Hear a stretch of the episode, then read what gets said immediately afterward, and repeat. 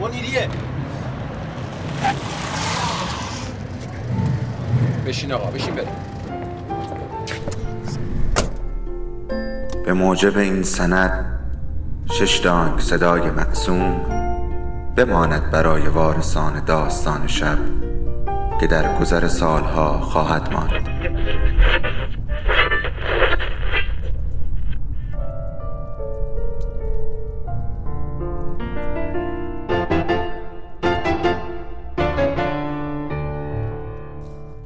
فرقی نمی‌کنه کجا باشی و چی کار می‌کنی. اما از اونچه که بهش فکر می‌کنی به ما نزدیکتره. سلام. سلام به همه اونایی که صدای ما رو میشنون یا حتی کسایی که صدای ما رو نمیشنون. باران باش. هیچ کس به باران عادت نمی کند هر وقت بیاید فقط خیس می شوی.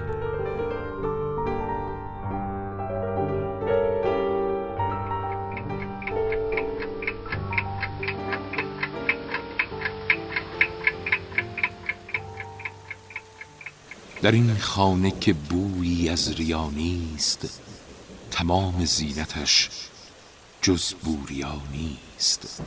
اگرچه وسعتش چون آسمان است برای دشمنی و کینه جا نیست. همیشه بوی خوب عشق دارد دمی از عطر شبوها جدا نیست. به دنبال کسی اینجا نگردید. در اینجا هیچ کس غیر از خدا نیست.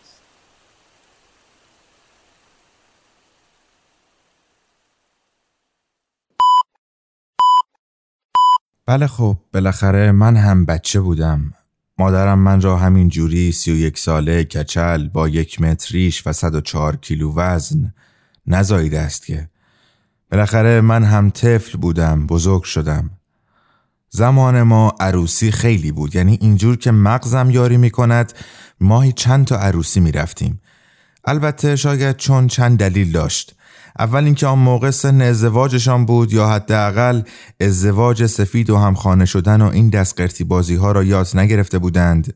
و خب واقعیت من عاشق عروسی بودم. مخصوصا آن بخش آخرش که دنبال ماشین عروس و داماد می‌رفتیم تا خانهشان تا داماد را تحویل عروس یا بالعکس بدهیم. بعدش را یادتان هست می‌رفتیم بالا 400 نفر در یک اتاق چند متری خودمان را جا می‌دادیم تا نزدیکی های نیمه شب میرخسیدیم من هم آنجا بودم زیر دست و پا در حال جمع کردن پول ها و شاباش های ریخته شده بر زمین. یک بار زیر دست و پای زنها وول میخوردم و این جوراب های نخیشان را نگاه می‌کردم. که آهنگی پخش شد. شور عجیبی در مجلس به پا کرد. مردها نره کنان آمدند وسط طوری که انگار شب زفاف آنهاست. زنها دست می‌زدند کل میکشیدند. گذشتم و پولهایم را جمع کردم. پول جمع می کردم و مادرم ازم می گرفت که بده من برایت جمع می کنم و نگه می دارم و تا امروز که با شما حرف می‌زنم با گذشت بیست و خورده ای سال هنوز آنها را برنگردانده. هاشیه نروم آن شب برگشتیم خانه که از مادرم سوالی پرسیدم مامان احمد آباد کجاست؟ مامان گفت احمد آباد؟ گفتم بله احمد آباد همانجا که انگار دخترهایی خوشگل با سینه های زیبا و لبهایی پشت دستش خورد در دهنم و ادامه ندادم احمد آباد کجا بود؟ چرا برای احمد آباد خواندند؟ بچه از خب جغرافیا چه می‌داند چیست؟ ما باز عروسی رفتیم و باز عروس و داماد را به هم تحویل دادیم و باز همان آهنگ پخش شد و از احمد آباد گفتند شد فردا رفتم از معلم جغرافیا پرسیدم آقا احمد آباد کجاست؟ آقا معلم گفت احمد آباد کجا آدرس دادن؟ آقا همانجا که دخترهایش خفه شدم دیگر این یکی را نمی‌شد جمع کرد. آقا گفت هر شهری یک احمد آباد دارد. مثلا همین تهران خودمان. احمد آباد مصطفی دارد. با خودم گفتم یعنی هر شهر یک احمد آبادی دارد که دخترهایش لبهایش فلان و سینههایش فلان است. و وقتی میرقصند از آن روز احمد آباد و دخترهایش شدند خط قرمز من. من فقط و فقط یک فکت شیت داشتم. احمد آباد. آرزو می کردم شبها قبل خواب. آرزو می کردم لحظه تحویل سال. آرزو می کردم قبل فوت کردن شمع تولد. آرزو می کردم که یک روزی دختری بگیرم از احمد آباد با همان مشخصه هایی که در آهنگ می گوید. حالا بیشتر فهمیدم که هر شهری یک احمد آباد دارد. احمد آبادی که حتما دخترهایش زیباترین دخترهای جهان هستند. می‌دانم که یک روزی میان احمد آباد خواهم رخصید با دخترهای رنگ و وارنگش خواهم رخصید خواهم رخصید باهاشان و بهشان چشمک می‌زنم و می‌گویم که بفرمایید رقص. که قرنطینه با ما. شکره.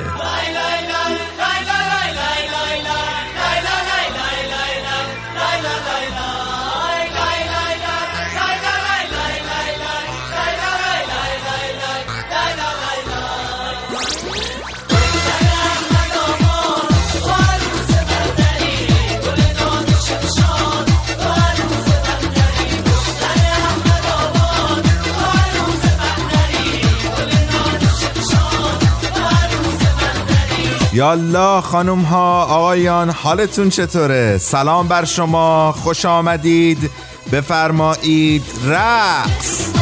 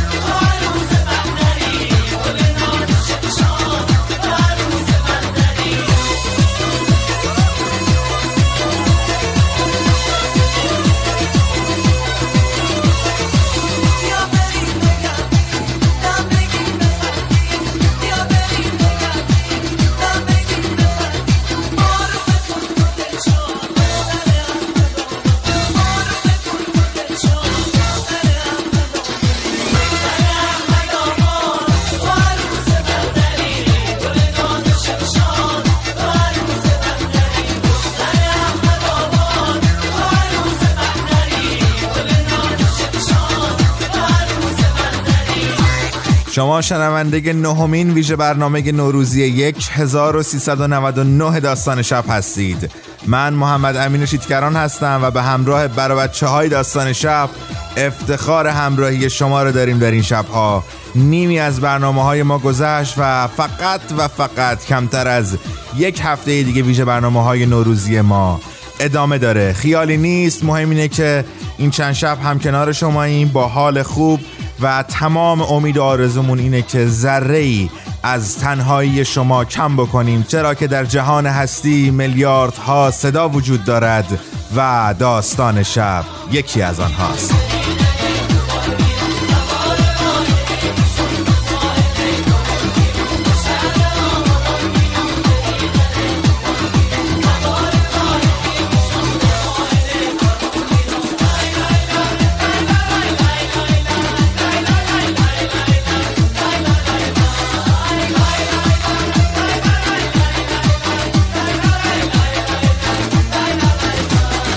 داستان شب رو می‌تونید از طریق کانال تلگرام، SoundCloud، Castbox و تمام برنامه های پادگیر و پادکست‌خوان بشنوید. در اینستاگرام و توییتر هم هستیم.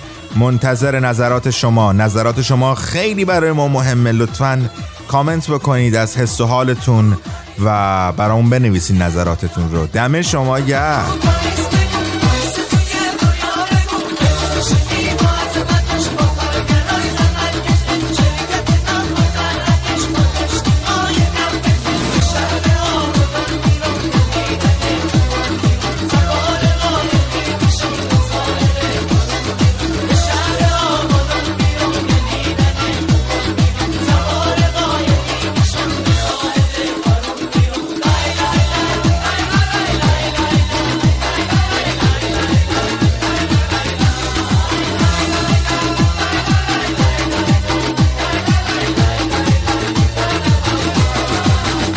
همچنان برای ما کامنت می‌گذارین که ما رو از کجا میشنوید و لطفا خواهشم اینه که همچنان برای ما بنویسید اگر ننوشتید که از کجای این جهان هستی شنوندگی داستان شب و برنامه هستید.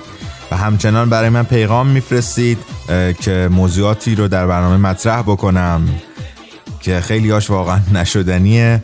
اما یک پیغام جذاب دیگه داشتم از مجموعه کودکان بی سرپرست مهر امید که برام نوشته بودن که هر شب برنامه ها رو با بچه ها گوش میدن و این باعث افتخار ماست و کلی سال نو شما مبارک باشه عزیزای دلم. امیدوارم که سال جدید براتون یکی از بهترین سالهای زندگیتون باشه و دگی پیش روتون پر از خیر برکت و سلامتی. لطفا 6 7 دقیقه پیش رو متعلق به شماست. بفرمایید رقص که امشب شب شماست و قرنطینه با ما. شکره.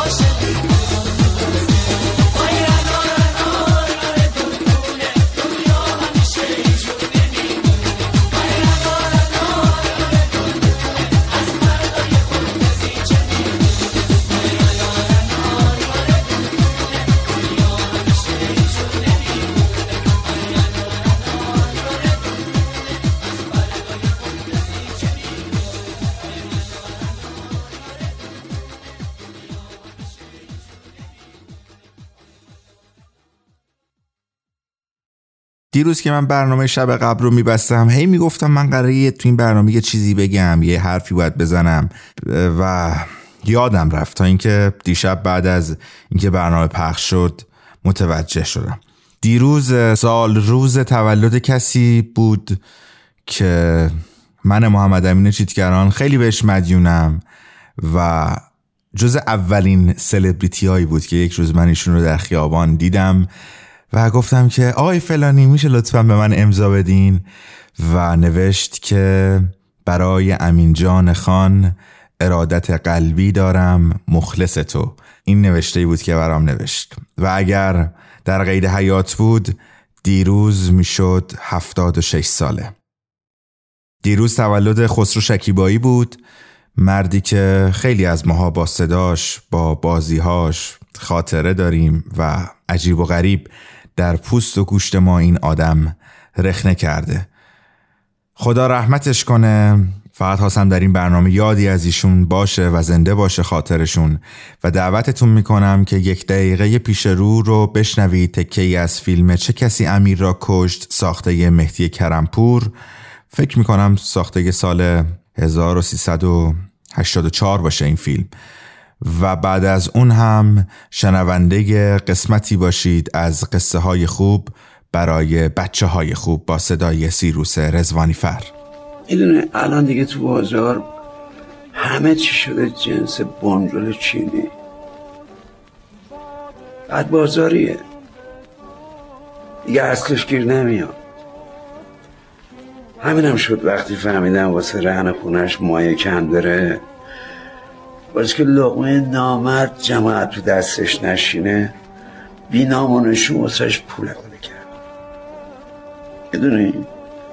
قد زمونه ایه. دیگه لوتی گیر نمیاد. یه زن تنها بی پناه توی شهر قریب همه گرگ همه ختم روزگار. گفتم نفهمیدم نفهمید ما سوابش کرد جور دیگه واسه جور قصه های خوب برای بچه های خوب. نگارش مهدی آزرگزدی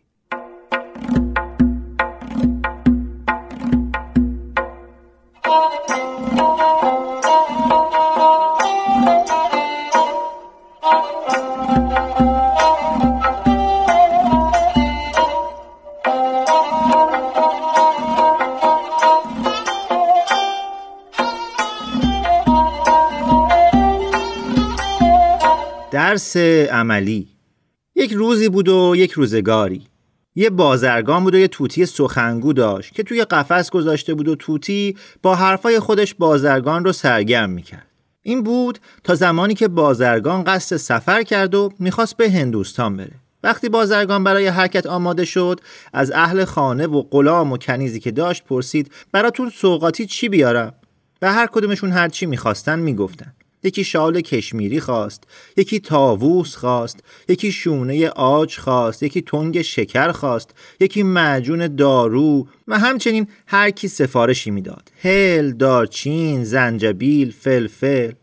بازرگان همه رو یادداشت کرد و بعد برای خداحافظی پیش توتی رفت و پرسید تو از هند چی می‌خوای؟ توتی گفت من سلامتی شما رو می‌خوام و هیچ ارمغانی نمی‌خوام.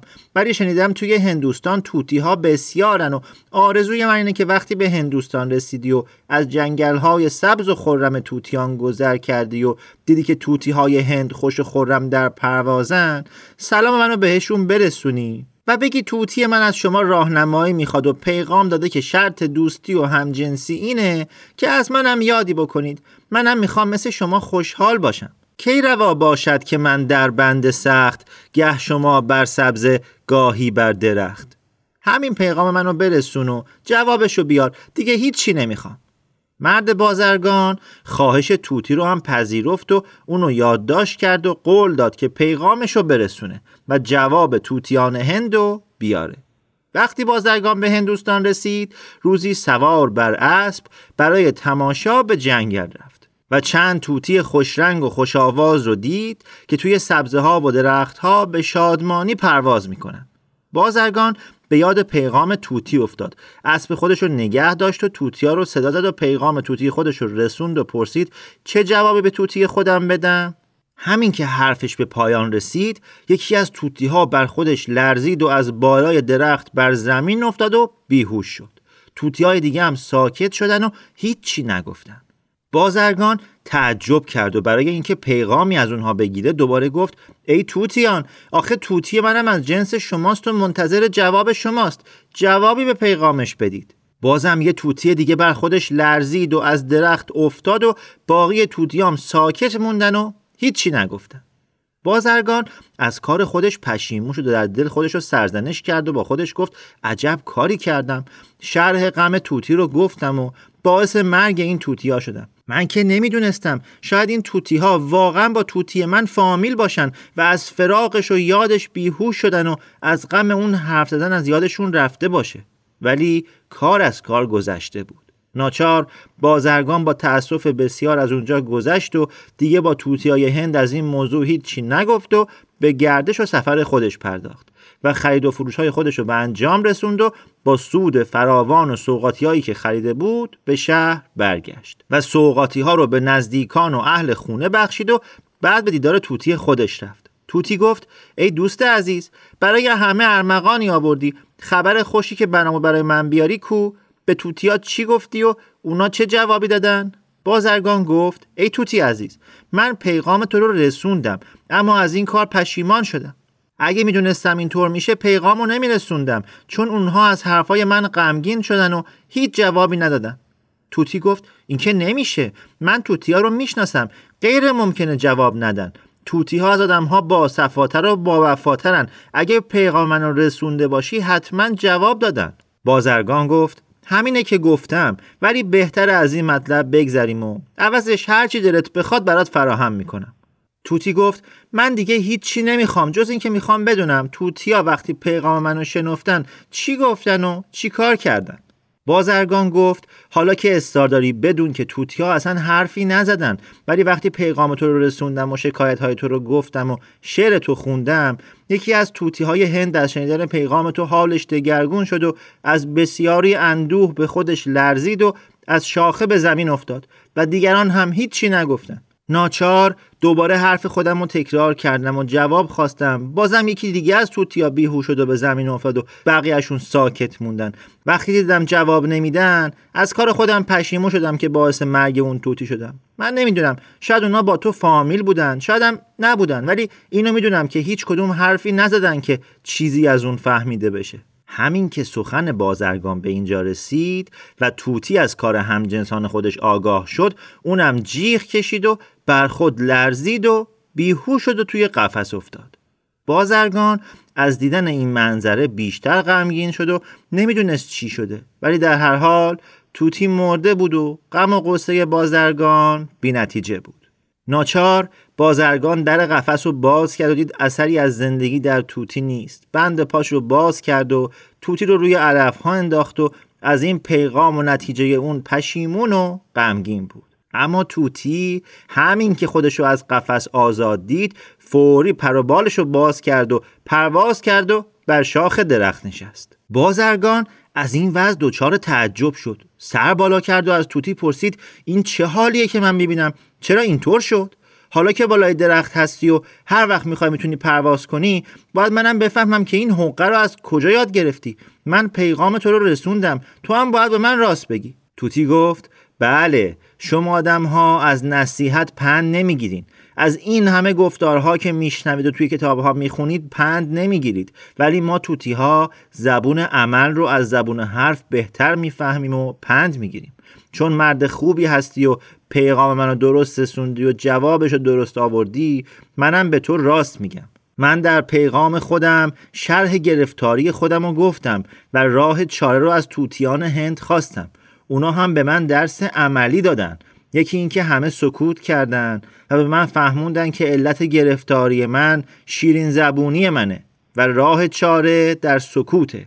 دیگه اینکه یکی دوتا از توتیا بیهوش شدن و این هم جواب بود و درس عملی بود. اونها گفتن تا دونه باشی مرغها تو رو می‌خورن تا شکار باشی شکارچی ها قصد تو می‌کنن. حالا که چنگ و دندون نداری و در بند و قفس گرفتاری باید بیفایده باشی و افتاده باشی و بی زبان و بیهوش و ناتوان تا طمع از تو ببرن. اون وقت آزاد میشی. تاووس از زیبایی خودش در بنده و توتی از سخن خودش و زیبایی و شیرین زبونی بلای جون من بود. توتیان هند من گفتن باید خاموش باشم و هیچ باشم تا دوباره زنده بشم و آزاد بشم. این درس عملی بود که به من دادن و حالا می‌بینی که من هم اون رو عمل کردم و حالا آزادم. توتی این رو گفت و پرواز کرد و رفت. می روی با تا مو به تنم سیخ شود. دل بیچاره ما تا کی تو بیخ شود. می روی و حال ما را خراب می کنی مبتلای دردمندت را جواب می کنی یار جون جونی تو دیگه آخه کیو میسوزونی؟ من تک و تنها. دیگه چی بشه؟ دل من عاشق شه. حالم واسط بچه نمی‌دونی به خدا. قصه شنیدید از کتاب قصه های خوب برای بچه های خوب. با صدای سیروس رزوانی فر همراه ما در این شبها و در ویژه برنامه های نوروزی و آنچه که حالا میشنوید. یار جونجونی با صدای ماهرویان.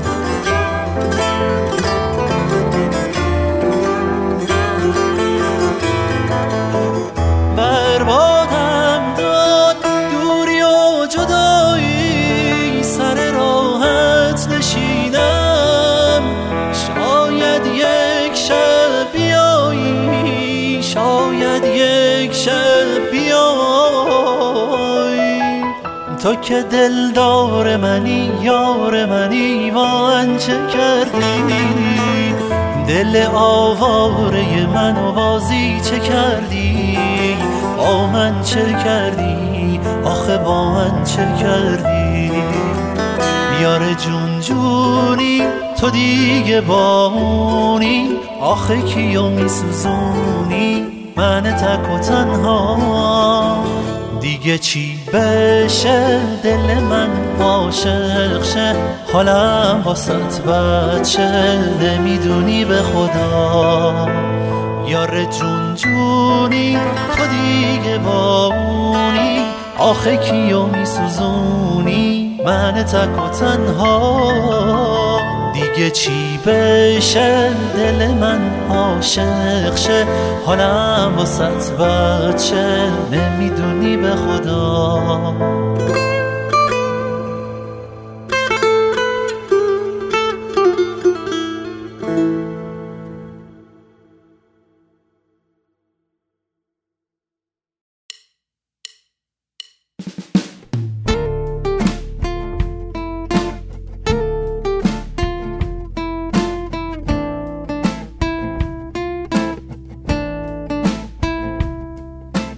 اما نهمین مهمان ما در ویژه برنامه های نوروزی 1399 داستان شب. عزیز دلیه که خودم یه پا یه تنه با تمام وجود فنشم طرفدارشم و افتخار می‌کنم و میبالم از اینکه من این بشر رو از نزدیک می‌شناسم. از بس که ماهه و از بس که قصه خونه از بس که آدم حسابیه. فکر می‌کنم برای سال سوم چهارم هست که به صورت پیاپی افتخار این رو داریم که بیاد و برای ما قصه بخونه خانم ها آقایان با افتخار و احترام جناب آقای بانیپال شمون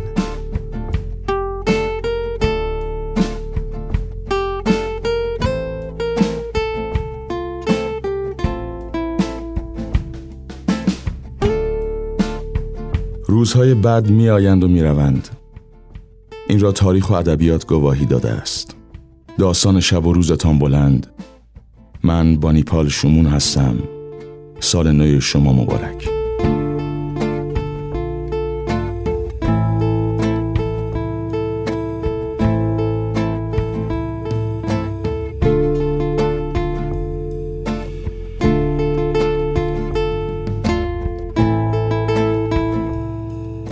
سیگار را روشن می‌کنی و فندک را بر میگردانی توی کیف بزرگ و به حلقه پیر زنهای ایستاده جلوی در کلیسا خیره می‌شوی از قدم های کوتاه و روسری های کوچک و روژ های پررنگشان خیلی خوشت میآید.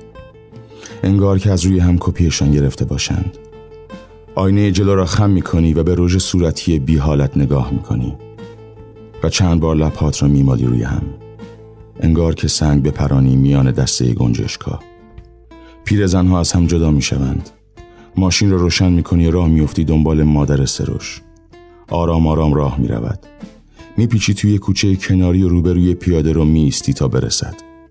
سرش پایین است و توجهی ندارد که راه را بسته ای راهش را کج می کند و از جلوی ماشین رد می شود در را باز می کنی و نیمخیز می شوی و سیگار را می اندازی زیر پا.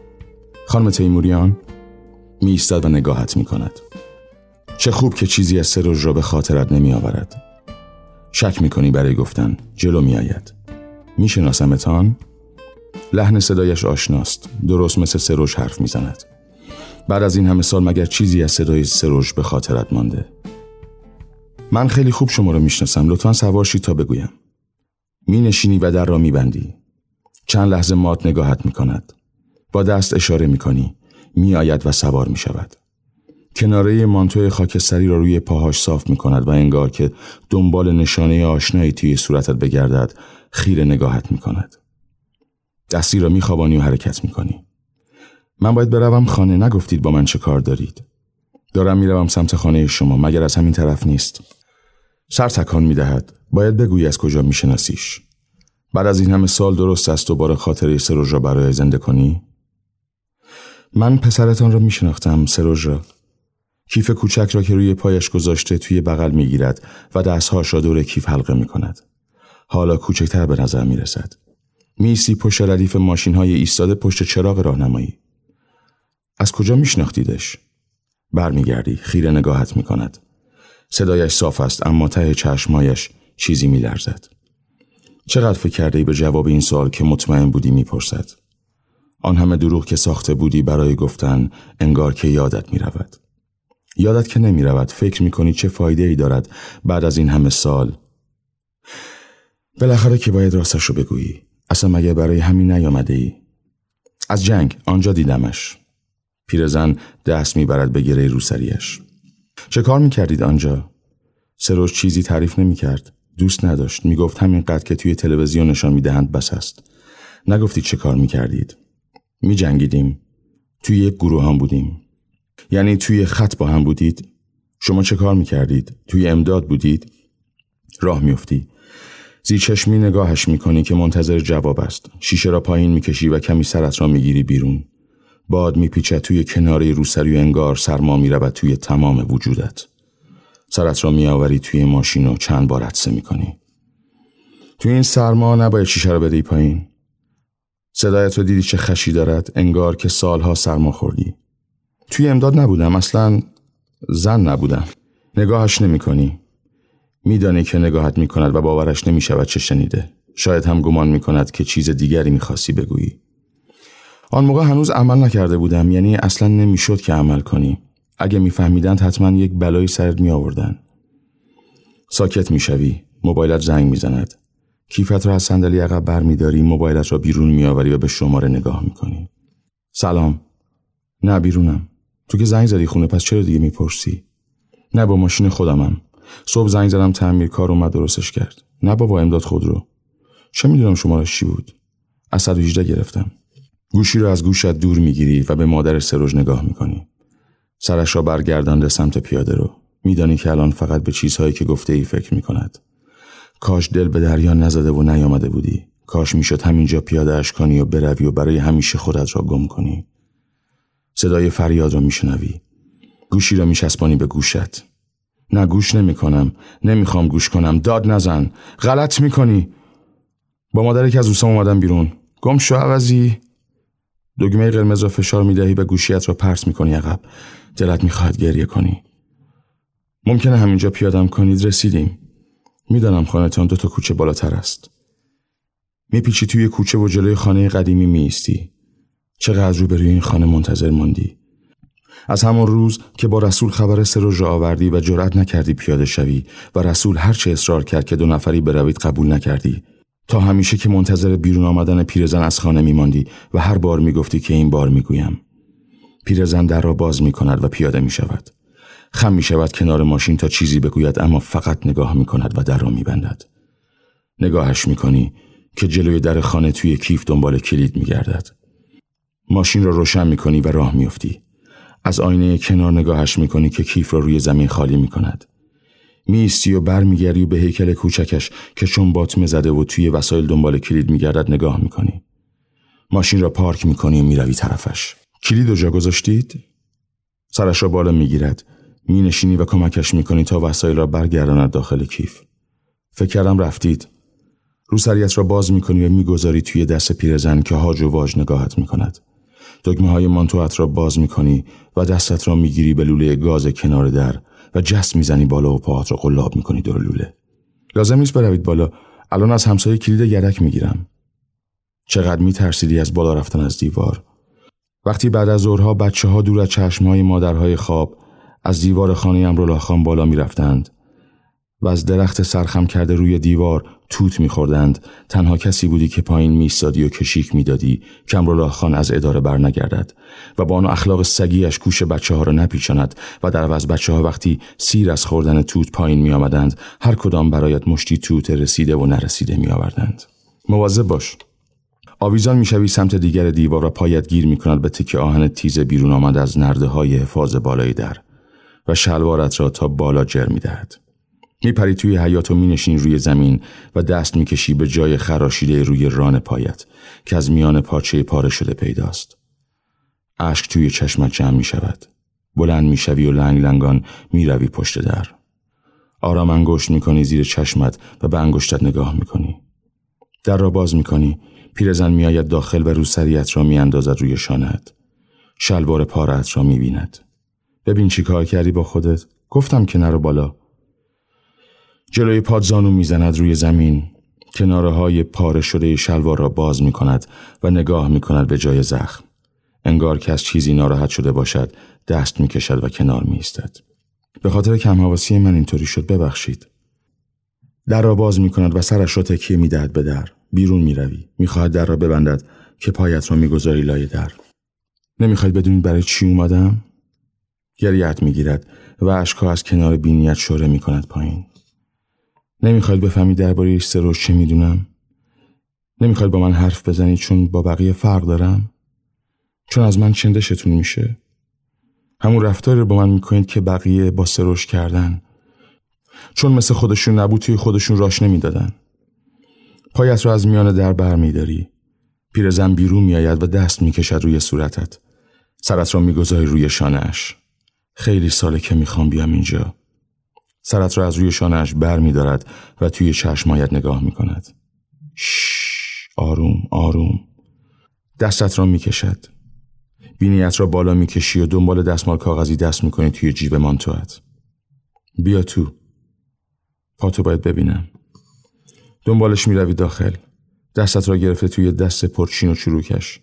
می نشاندت روی مبل پای پنجره قدی که رو به حیات باز می شود. پرده را کمی کنار می‌زنی و به حیات نگاه می‌کنی. الان برمیگردم. می‌رود بیرون. ببینم تو جعبه داروها چیزی برای بستن پات پیدا می‌کنم. نمی‌خواد انقدرم بد نیست که بخواید ببندینش. میرم خونه یه کاریش می‌کنم. جواب نمی‌دهد. به صلیب کوچکی که بالای تلویزیون کوچک چهارده اینچ روی دیوار آویزان شده خیره می‌شوی. خم می‌شوی و به زخم پایت نگاه می‌کنی.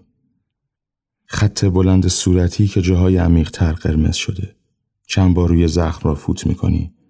سر بالا می‌کنی و چشمت میافتد به عکس کوچکی از سروژ که کنار قاب آینه بزرگ روی تاخچه گذاشتند.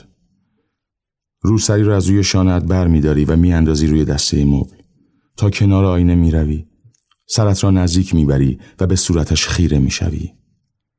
همانطور است که یادت مانده. هیچ چیز از چهرهش از یادت نرفته.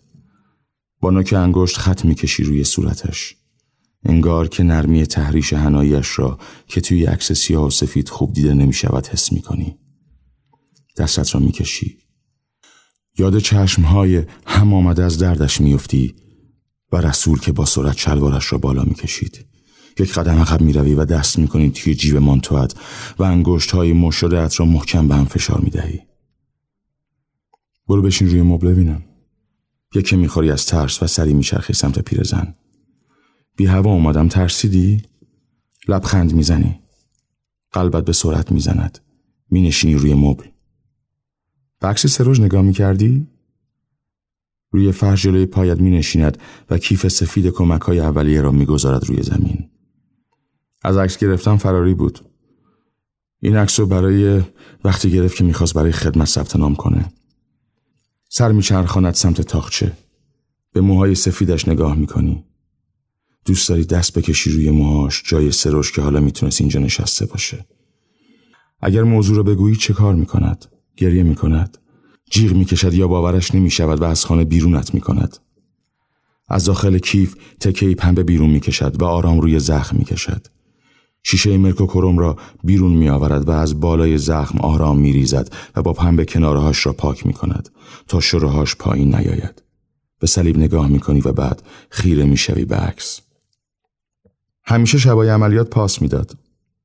بقیه جمع می شدن توی سنگر فرماندهی و به نوعه های ها شمسایی گوش می دادن.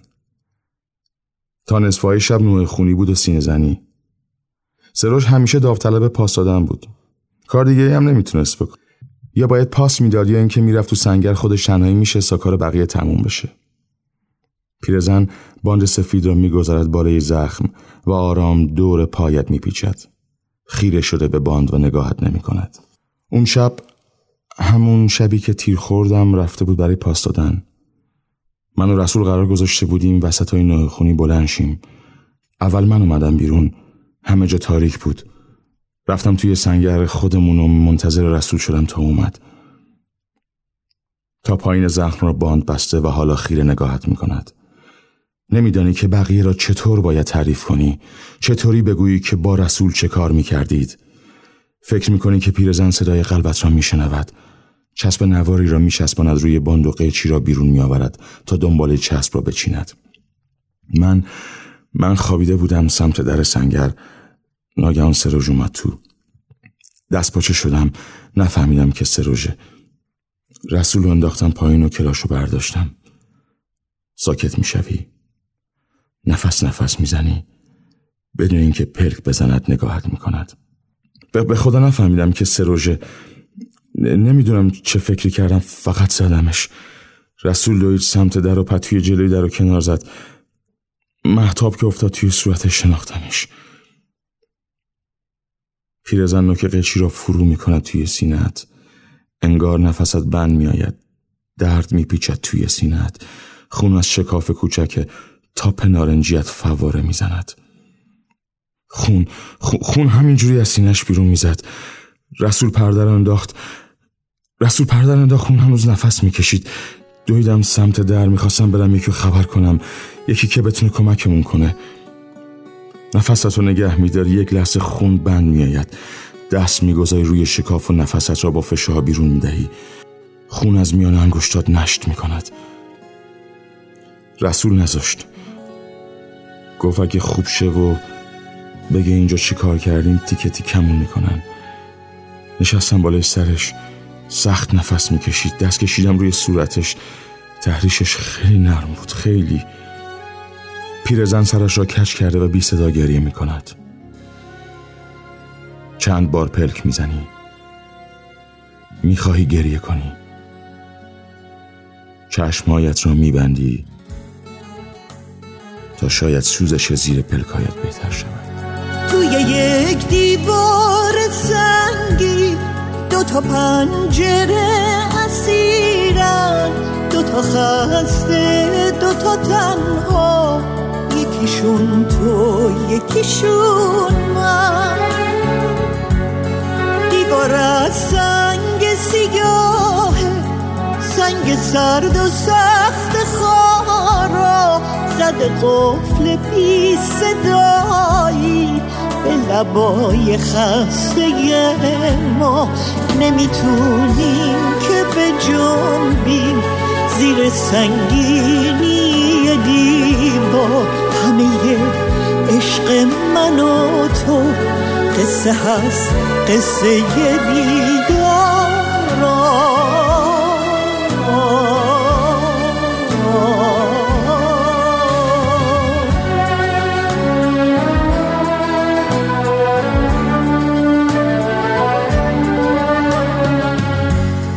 همیشه فاصله بوده بین من و تو با همین تلخی گذشته شب و روزای من و تو. راه دوری بین ما نیست اما بازینم زیاده. تنها پیوند من و تو دست مهربون باده. ما باید اسیر بمونیم. زنده هستیم تا اسیریم. واسه ما رهایی مرگه تا رها بشیم میمیریم. داستانی شنیدید با عنوان سوزش زیر پلک ها. نوشته علی اکبر حیدری با صدای نهمین مهمان ما در ویژه برنامه های نوروزی بانی پال شمان. و آنچه که حالا میشنوید دو پنجره با صدای گوگوش. aşk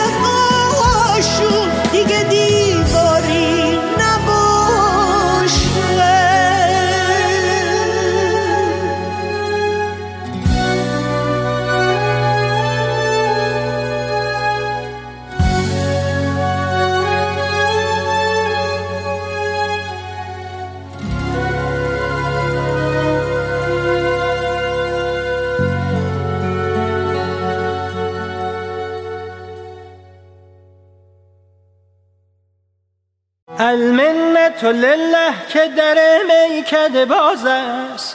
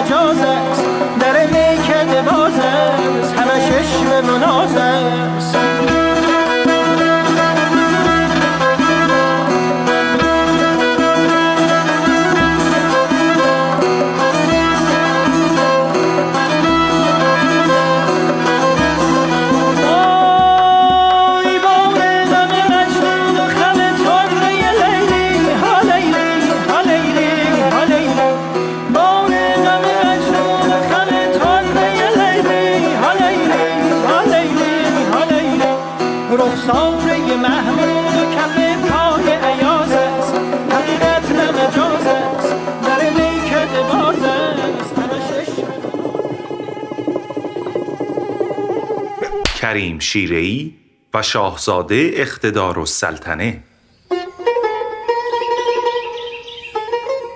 شاهزاده اقتدار و سلطنه پسر ناصرالدین شاه یکی از رجالی بود که علاوه بر شاهزادگی شخصا بسیار متمول و کاردان و در نزد شاه پدر مقرب و عزیز بود.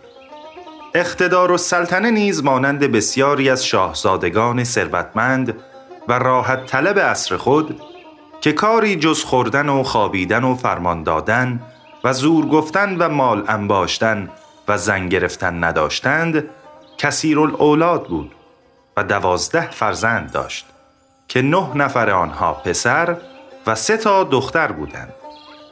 روزی در باغ مصفای یکی از کاخهای سلطنتی چندین تن از پسرهای اقتدار و سلطنه با عده‌ای از شاهزادگان خردسال دیگر که همه یا نواده ناصرالدین شاه یا از فرزندان رجال بزرگ و شاهزادگان بودند بازی می کردند. ناصرالدین شاه از بالای ایوان کاخ بچه ها را تماشا می کرد و عده زیادی از رجال و وزرا هم در حضورش دست به سینه ایستاده بودند. یکی از پسران اقتدار و سلطنه که در آن روز جلوی شاه بازی می کرد دارای موهای خرمایی رنگ و چهره سفید بود.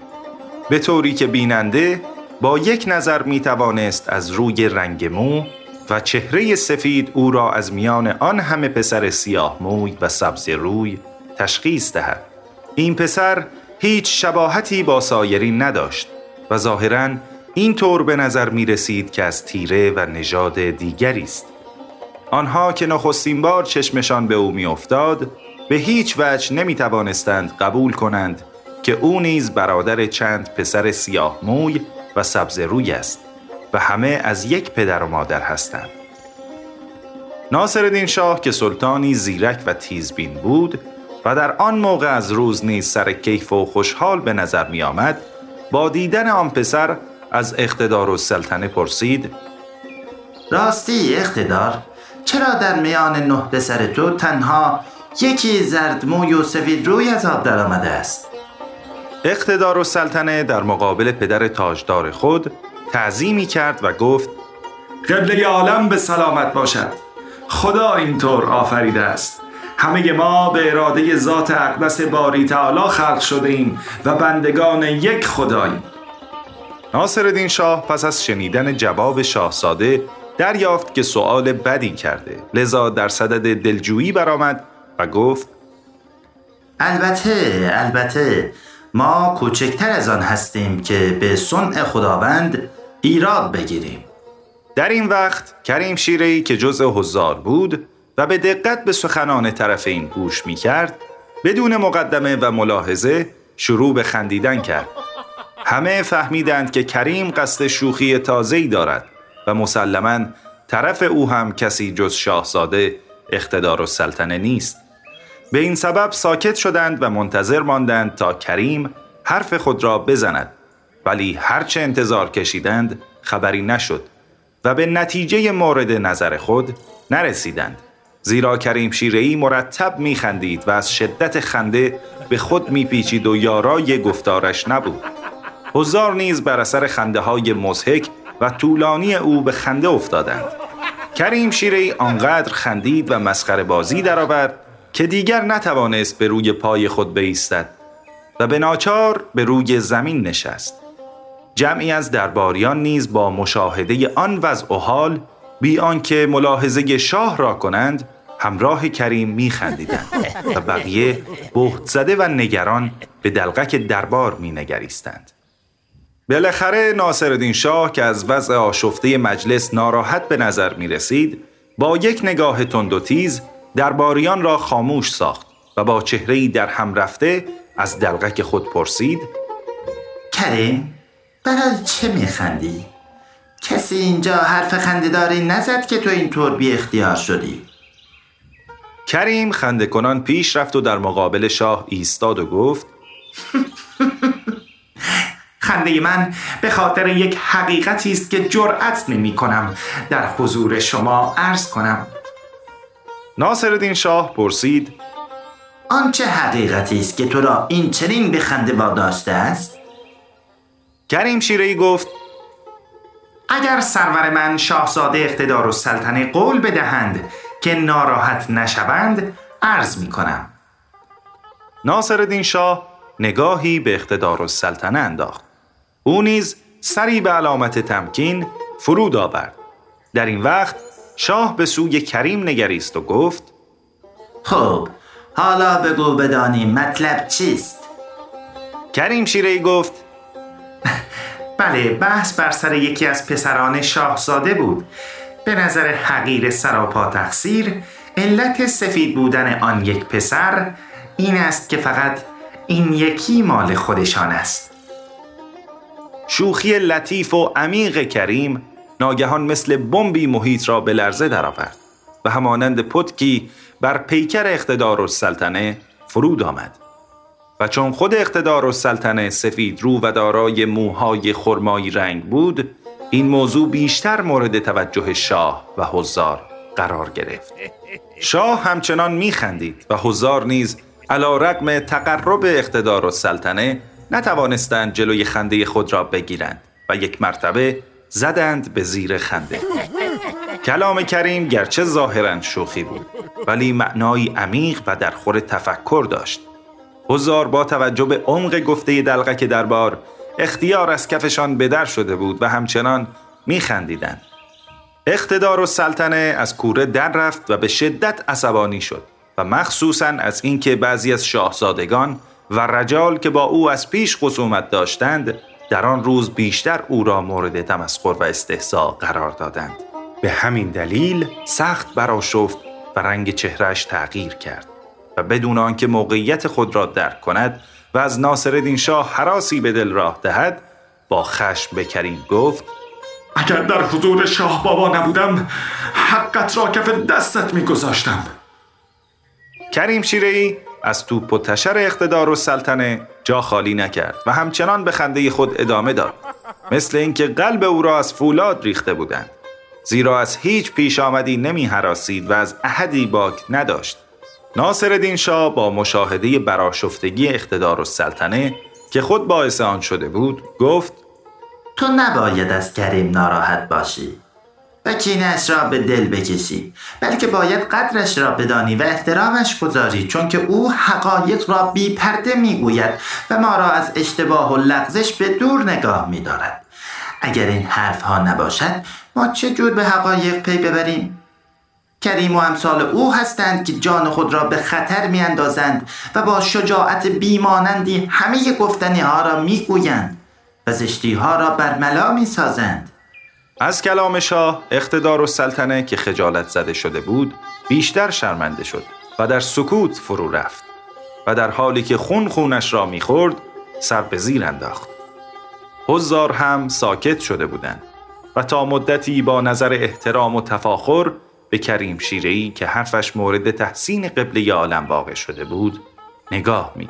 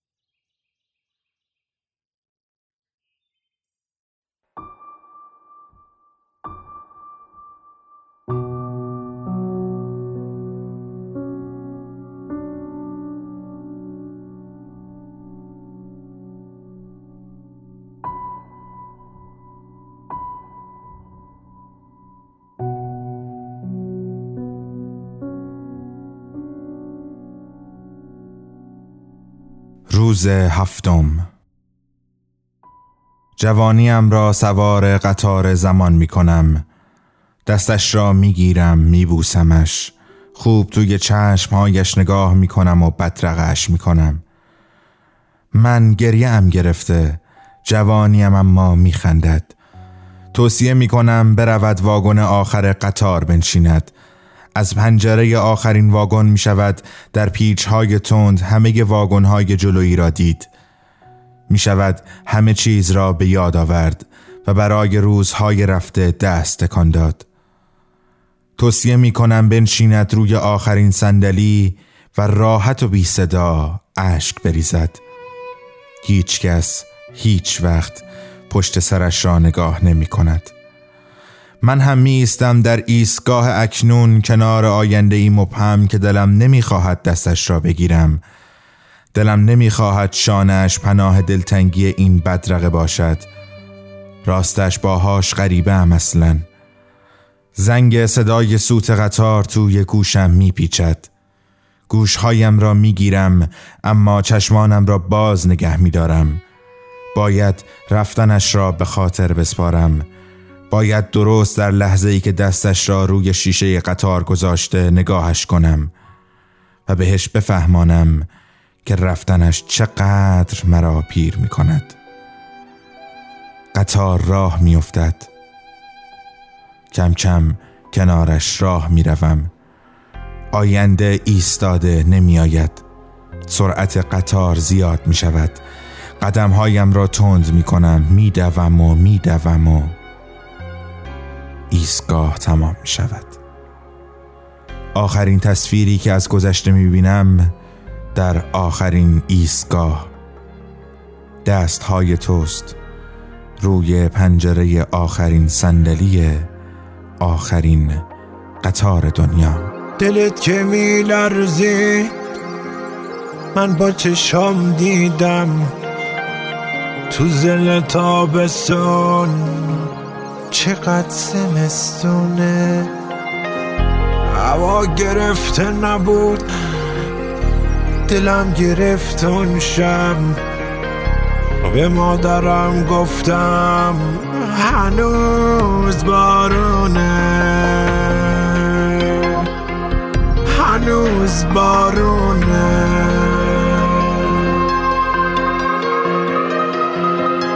قطار رد شد و رفت. مسافراندن مسافرا که برن قطار میمونه. تو برف بارونی قطار قلب منه. قلب شکسته من تو برف مدفونه. دونه بدون غمی. ریل بره شبم غم توی خونه من هر شب و مهمونه. هر شب و مهمونه. بگو شب به خواب من بیدارم. من شبا زنده نگه میدارم. بگو شب به خواب من بیدارم من شبا زنده نگه میدارم. متنی برای شما خواندم از سیمین کشاورز همراه ویژه برنامه های نوروزی امسال داستان شب. قبلتر از آن قصه کریم شیرهی رو شنیدید. در دربار ناصر الدین شاه کاری از مرساد گنجاور و برنوش پورقفار و آنچه که حالا میشنوید. قطار از محسن چاوشی. به مادرم گفتم هوا که سرد میشه یاد تو میفتم طفلی دلش لرزید. دلش دوباره شکست. تو زل تابستون تو کوچه برف نشست. تو کوچه برف نشست.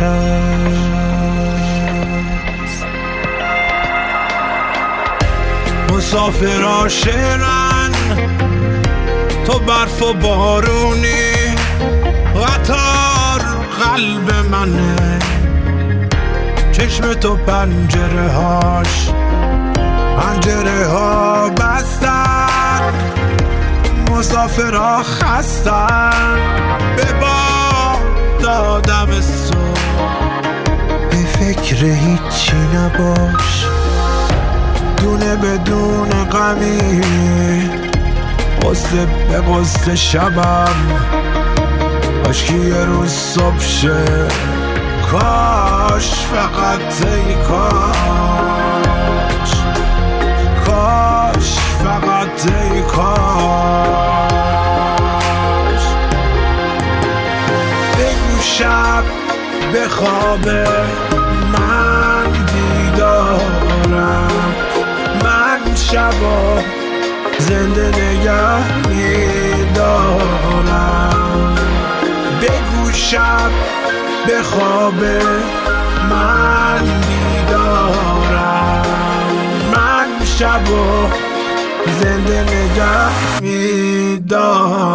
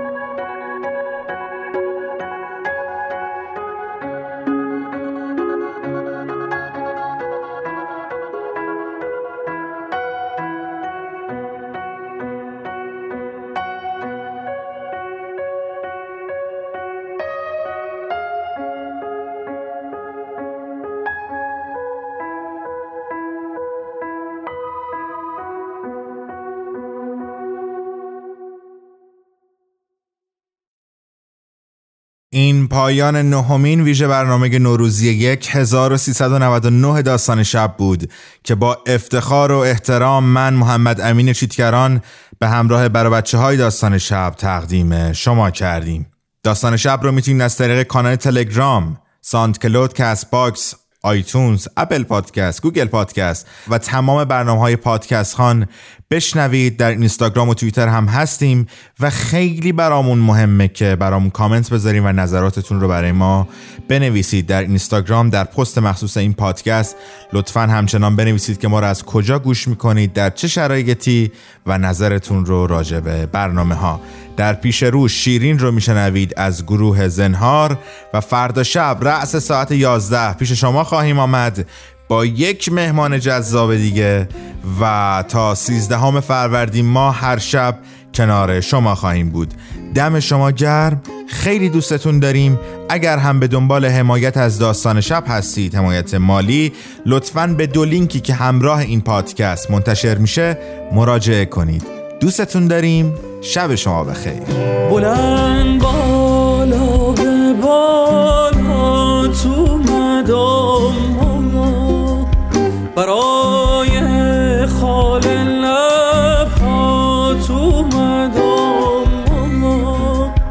شنیدم خال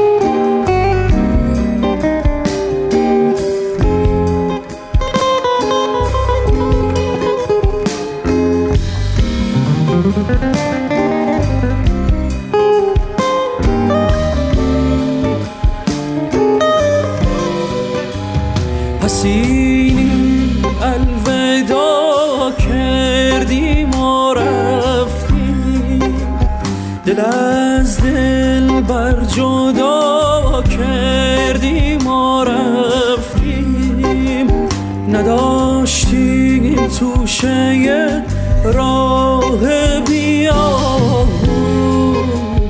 توکل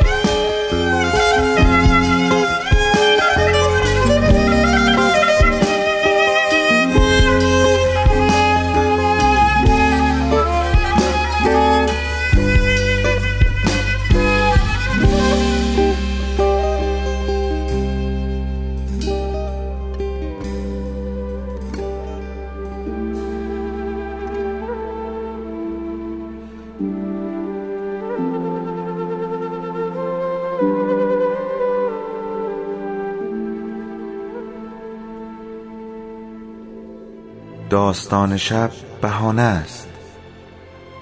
برای با هم بودن دور هم نشستن شنیده شدن.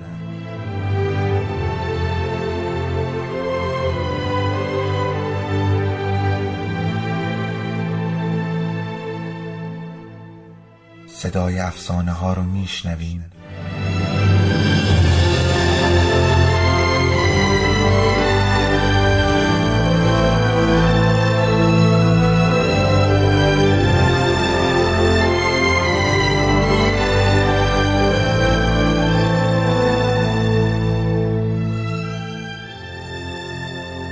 شبتون بخیر